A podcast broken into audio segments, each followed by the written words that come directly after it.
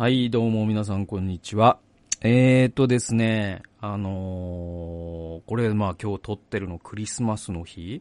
に、えーと、12月25日に録画してて、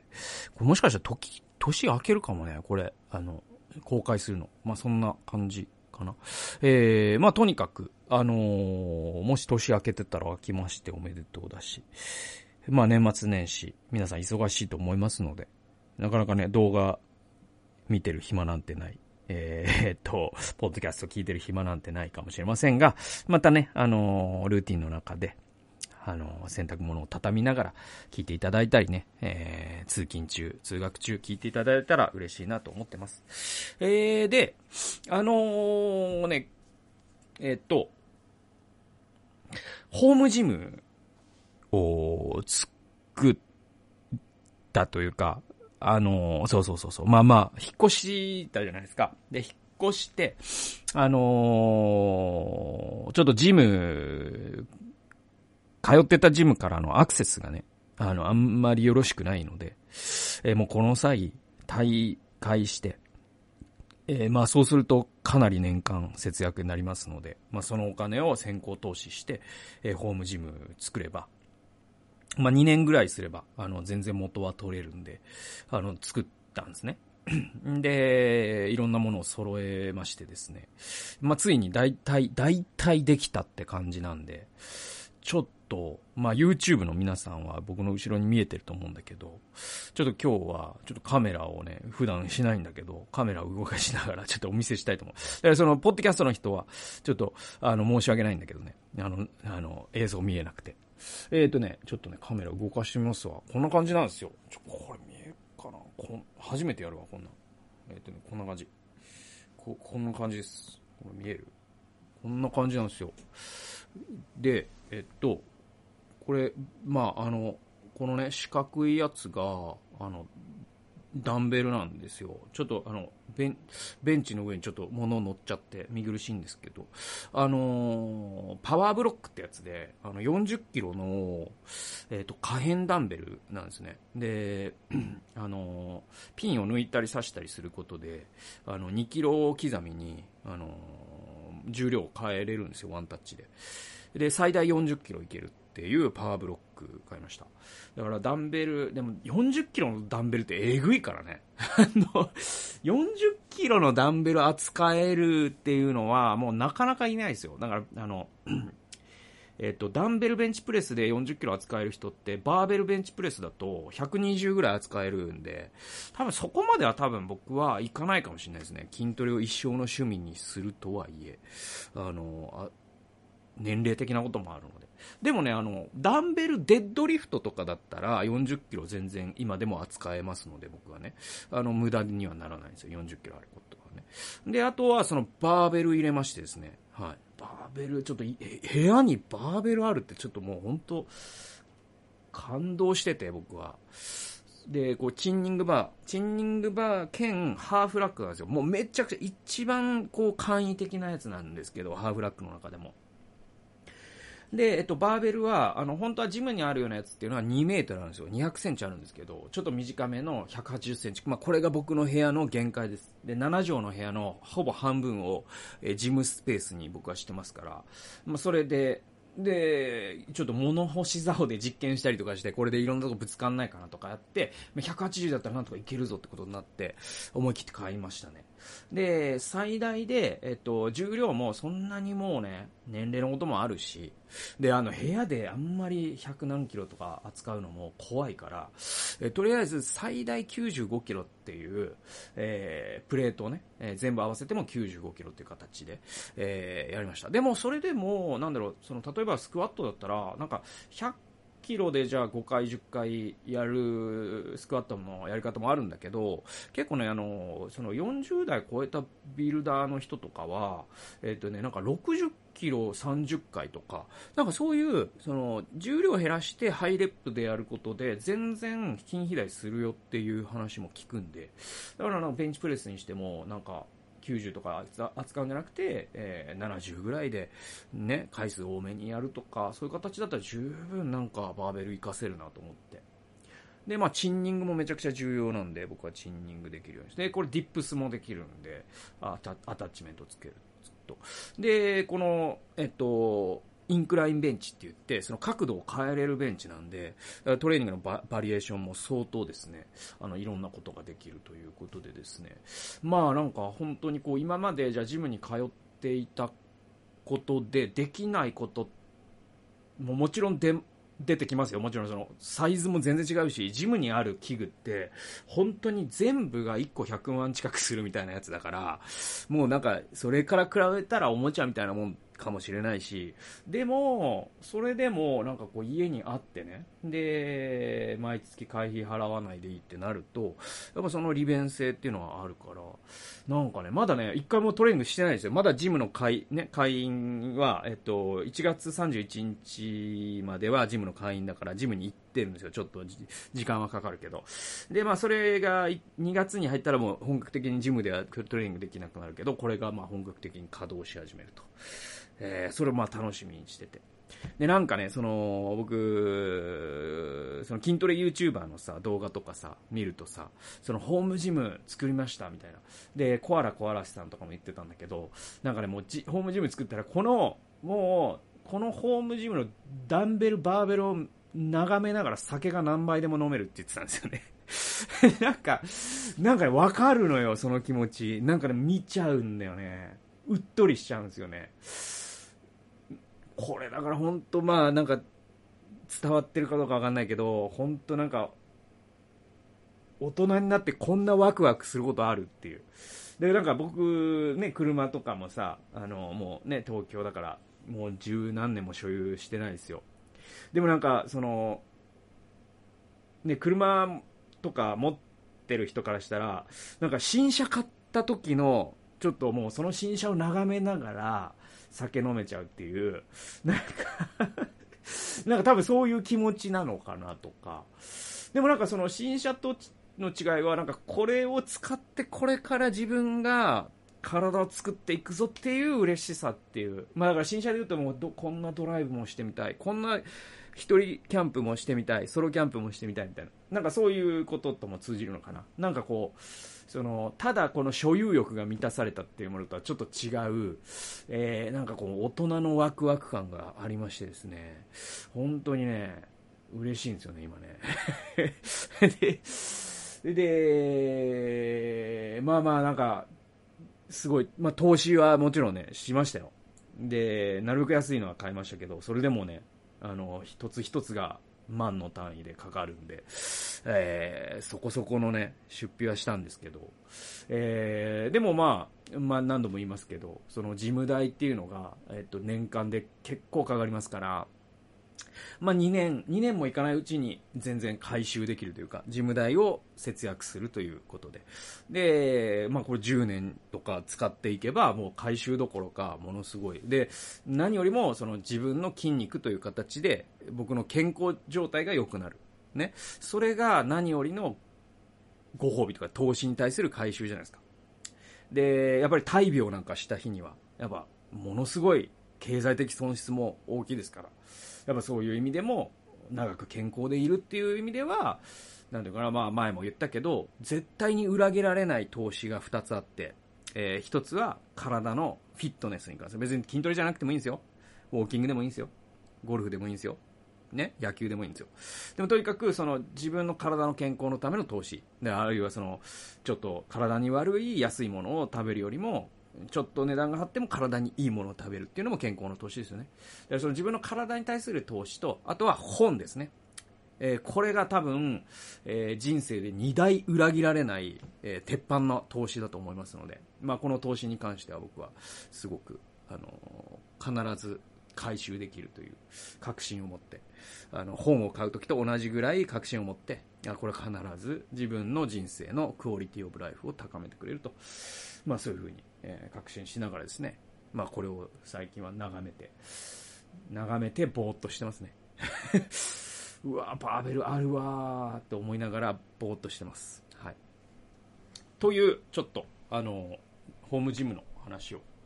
えー、まずはさせていただいて、ちょっとカメラを元の位置に戻します。えー、はい。えっと、だから、ポッドキャストの方は今何、何してたのかほとんどわからないかもしれませんけれども。あの、興味ある人は、あの、YouTube で見ていただいたらと思います。えー、でね、えっ、と、今日の聖書研究ですけれども、建物かそれとも人かっていう、えー、タイトルでございます。第一列王記の、えー、7章。えー、これがね、あの、特にこの一節っていうのはないんだけど、ここね、あの、ソロモンが、えー、神殿を7年かけて完成させると、完成させたじゃないですか。6章で。で、今度は、神殿の次は宮殿の建設が始まるんですよ。で、それには13年の歳月をかけたんです。だから全部トータルで20年かかってるんですね。で、えっと、神殿の周りの宮殿って、まあ僕ちょっと、あの、そこまでそのユダヤの歴史に詳しくなくて申し訳ないんだけど、要はその神殿、なんていうのかな、あるじゃないですか、その、日本でもさ、その神社の周りにお宮町みたいなさ、あの、そういうことですよ。だから、神殿の周りに、まあ、いろんな建物があって、そこにソロモンの住居もあれば、あソロモンの側室ね。妻が1000人いたと言われてますから、その側室の住居もあったでしょう。で、またその宗教的な取引をする、例えばその、まあ、新約聖書でにも出てくる遠くから遠方から生贄を下げてに来た人が鳩を買うんだったら鳩を売る店とか、そういうものもあったでしょう。で、そういう宮殿を作ってですね、えー、それには13年の歳月をかけたっていう風に書かれてる。で、えっとね、あの、レバノンの森の宮殿と呼ばれる、てるんですって。呼ばれるんですって。このソロモンの作った宮殿って。で、な、えー、なぜかというと、そのレバノンの森から、あ素晴らしい杉材がね、集まってきて、それによって作ったからなんですね。で、これは神殿と同じく荘厳であり、ツロからヒラムという腕利きの聖堂細工師を召集し、えー、内部にの、の調度品には技巧を凝らした。だからなんかこう、本当にこう、金閣寺とかさ、その、京都のね、ものすごい寺とかに行くとさ、もうこれを作ったのはもうすごいこの、あの、当時のけん、ね、その、堀市でとか、あるじゃないですか、なんか。もうそれ、それもまた詳しくなくて申し訳ないんだけど、これはもう世阿弥が作ったものですとか、本阿弥光悦のこの茶器がありますとか。わかんないけど、なんかそんな感じですよ。もう有名、当時のもう東大の、東大切手の、えー、ね、職人たちが集まって、もう衣装を凝らした、そういうものを置いていったみたいな、そういうのが詳しく述べられているのが7章なんですよ。で、その富の圧倒的な量と質は、後に、ね、これね、だからもう圧倒的な量と質の富っていうのがここに描かれるんですね。えー、でも実は、これって後に、ね、バビロン捕囚の時には、諸国から奪われていくものの象徴となっていくんですよ。これすごい皮肉なことで。で、またですね、この宮殿って実は、そのもう、イスラエルの歴史の南北朝時代のもうピークですよね。一番発展した時代ですよ。一番こう経済力も軍事力もあらゆる意味でそのイスラエルが強かった時代なんだけど、でも実はそこには滅びの足音が聞こえるんですよ、もうすでに。そうそうそう。終わりの始まりが始まってるんです、もうすでに。で、なぜ、それがどういう形で現れてたかというと、実はこの宮殿の中には、パロの娘のための家があるんですよ。ね。で、えっと、当時の、その、イスラエルも大国にはなったんだけど、超大国っていうのはエジプトだったんですね。で、その後バビロンとかが出てくるんだけど、そのエジプトとエジプトの王女とソロモンって婚姻関係になるんですよ。で、それはその、いわゆる戦国時代のさ、その、同盟関係ってまさにそうじゃないですか。武田家と何々家が、ね、あの、娘を交換することで、同盟関係を保つみたいな、そういうことですよ。で、えー、だからそれぐらい、だからパロの娘の家を、そのエルサレムの宮殿に建築してしまうぐらい、エジプトとの同盟、軍事同盟っていうのがソロモンにとって重要だったってことを示してるんですね。で、この完璧な神殿と完璧な宮殿が作られるんだけど、その、えっ、ー、と、パロの、えー、娘の宮殿っていうのが、宮殿の中のパロの娘の家っていうのが実は、その偶像崇拝の、がイスラエルに入り込む、もう一つのなんかきっかけだったっていうのも確か解説書に書いてあって。で、その一代後の、そのソロモンの息子たち、レハブマムかな？えー、の時代に、えー、また、えっ、ー、と、イスラエルって南北に分裂してしまうんですよね。だからなんかすごい、あのなんていうのかな、皮肉なことでもあって。で、これ読んでるとさ、なんかすごい、あの、教会堂建築の話をすごいね、なんか思い出すんですよね。で、なんか、教会堂の建築ってさ、なんかものすごい規模のものってあるじゃないですか。で、まあ日本はね、あの、あれだけど、んまあでも大きな教会ってありますよ。あんまりここで名前挙げちゃうと変な意味になっちゃうから言わないけど、あるんですよね。1000人ぐらい集まるような教会だってあるし、ものすごいね、えー、でかい街道をズドン立てる教会もありますよ。で、まああの、90年代とかのあの頃と比べたら、今は、そのね、ちょっと、こんなでかい街道を作りましたみたいな、そういう話あんまり多くは聞かなくなってきたし、それはすごく僕はいいことだと思うんだけど、えー、でも、あの、なんかそういう、ね、あの、ものとも重なるんですよね。で、まあ、さっきも言ったように、えっ、ー、と、皮肉なことに、このソロモンの神殿と宮殿って一代先にはすでに破局が訪れるっていうのを、まあ、読者は知ってるわけですね。で、えっ、と、カリフォルニアにね、クリスタルキャセドラルっていうのがあるんですよ。で、それって、えっとね、ちょっと、名前忘れちゃったなあのね、ジョン・ウィンバー、ななんかね、いるんですよ。その、えっと、成功の神学その、うん、プロスペリティゴスペルっていう流れのね、その、あれはね、70年代、80年代とかなのかな。で、僕もね、それね、確か見に行ったんだよね。で、クリスタル・キャセドラルって、その、要はもうね、すごい、えー、アメリカのメガチャーチブームっていうのが一時期あって、まあ今もメガチャーチいっぱいあるけど、ジョエル・オースティンの教会とかね。えー、だけど、その時の、そのメガチャーチブームの時の、街道ってすごいのよ。で、えっと、その街道にはやっぱり思想が現れるんですよね。だから同じメガチャーチでも、その、すげえでかいですよ。もちろん、その日本人の感覚からしたら、ちょ、ありえない、もう街みたいな教会ってあるからね。で、僕行った、えっ、と、カルバリチャペルっていうね、えっ、と、えー、教会90年代僕行ったことあるんですけど、チャック・スミスにもあってね。えー、でもあの教会ってなんかでかいはでかいんだけど、すごい機能的なんですよね。無駄に、な、なんだよ、その、でかさのためのでかさじゃなくて、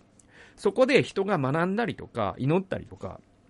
そのためのデカさなんですよ。だからその、街道は手段に過ぎないってことを、チャック・スミスはよくわかってるんですね。で、チャック・スミスってすごいいい逸話があって、それがなんかその、すごいジーザスムーブメントの時にヒッピーたちがさ、退去して教会に訪れた時に、あの人たち髪も切らないし、えー、ジーンズボロボロだし、で、靴も汚れてるじゃないですか。で、や、教会の役員たちが、えっと、その、教会の絨毯が汚れるとあいつらが来たら。だからあいつらちょっとどうにかならないですかね、先生。つった時にチャック・スミスが、あの、いや、あの、街道が、ね、魂のためにあるんであって、魂が街道のためにあるんじゃないって一周したんですね、その役員の意見を。なんかすげえかっこいい話だなと思うんだけど。で、だからその、カルバリチャペリルとはちょっと違う流れで、プロスペリティゴスペルね。うんと、繁栄の神学を唱える、ちょっと名前忘れちゃったけど、その有名な牧師がいるんですよ。で、その人が建てたのがクリスタルキャセドルで、まさにもう、どうだっていう街道なんですよ。もう、もう、金、金満街道なんですね。で、えー、っと、まさにだからトランプタワーじゃないけど、その手のね、建物なんですよ。もう、もう人にもう、ボーストするっていうかね、あの、どうだすげえ金あんだろ、俺たちっていう街道なんですよ。で、その街道が、えっと、2000何年だったかな？忘れちゃったけど、僕は、えっと、なんかクリスチャンのニュースで読んだのが、ニュースサイトで読んだのが、まあ、その街道が財政破綻して、その街道を教会が手放さなければならなくなったっていうニュースを僕は読みました。確かリーマンショックの後だったかな？うん。だからそういう浮き目にあったわけですよ。クリスタルキャセドラルって。で、それとなんかこのソロモンの宮殿が僕はなんかちょっとオーバーラップするような気がしてて。で、それってなんか、すごいこう神のために偉大な建築をするっていうこと自体が、なんか本当に大切なことを見失っているような気がするんですね。で、オリシも僕ちょっと裏で、えっと、こっから新しいシリーズで、えー、次回から、えー、シャバットっていうですね、えっと、アブラハム・ヘッシェルという、えっと、ユダヤ教のラビが書いた本を、ちょっと紹介していこうかなと思ってるんだけど、その、えー、シャバットという本のテーマがまさにこれなんですよ。神は空間には存在しないっていう。つまり神のためにでかい街道を建てるっていうのはもうそもそも問題設定が間違ってるんだっていう、そういう本なんですね。で、えっと、本当に建築されなければならないのは建物じゃないんですよ。そうじゃなくて、ダビデのような主を敬う生き様の方なんですよ。それを見失うと、やっぱりソロモンとそれ以降の王たちと同じ過ちを犯しちゃうんですね。神を建物に閉じ込めちゃうんですよ。でも神って建物には存在されないんです。我々の人生に臨在されるんですよ。で、そういう本が、まあ、シャバットという本で、ちょっと、まあ、クリスチャンの方は特に面白いと思うし、クリスチャンじゃない方にもなんかヒントは絶対あるような本なんで、ちょっとね、あの、裏でまた始めていきますんで、楽しみにしてください。で、えっと、まあ、主に従う生き方という芸術品っていうのは、ね、時間もかかるし、えー、宮殿や神殿のような人々へのアピール力もないかもしれません。しかし、それは確実に歴史を通して語り継がれ、え語り継がれ、必ず長い目では神の前に大きな影響を残すんです。だから、神のためにでかい街道を残すよりも、神のために、あの、高貴な人生を残すっていうのかな。うん。だから、まあ僕もそのね、あの、肉体の街道建築、えー、ね、えー、っと、ホームジム紹介しましたけども、それも僕の肉体という街道が建築されていって健康に仕事ができる、えー、ためで、その街道を誇るためではないですよね。うん。だから僕は未接近反対派なんですよね。見せるための筋肉じゃない、使うための筋肉で。で、それを支える、その筋肉に支えられて神のために働けるということが僕にとっては一番重要なんでね。えー、で、その神のために働いたというだから、その、内村勘三でいうの、えっ、と、後世への最大遺物という有名な本があるんだけど、えー、5つね、彼は言ったんですよ。財産を残せる。人は財産を残せる。教育を残せる。思想を残せる。えー、そして、なんだったかな。えっ、と、事業ね。えー、ビジネスを残せる。だけど、一番重要な人が後世に残せるものは何かというと、高貴な人生だっていうふうに、えー、内村勘三言ったんですよ。だから、えー、教会が何を残すか。それは建物じゃないんですよね。人なんですよね。そして人生なんですよね。神に従った人生。これを残せれば、教会は街道があろうがなかろうが、街道がみすばらしかろうが、街道が豪華だろうが、関係なく、神の目ってそこに注がれてるんでね。だから、こうなんか建物に投資するか、人に投資するか。これ、やっぱり、間違っちゃいけないんじゃないかなと、僕は思います。で、まあ僕が関わる範囲において、言えば、まあ僕はその FVI と、あとその個人事業をしてますから、そこでもやっぱりこう、そこを見誤ることのないように、なんかこう、物に金をかけるんじゃなくて、人にお金をかける。投資する。時間を使う。まあそういう生き方をね、していかなきゃいけないなということを、まあソロモンを反面教師として学ぶことができますよという。まあそんな話でございました。建物か、それとも人か。えー、最後までお聞きくださりありがとうございました。それではまた次回の動画及び音源でお会いしましょう。さようなら。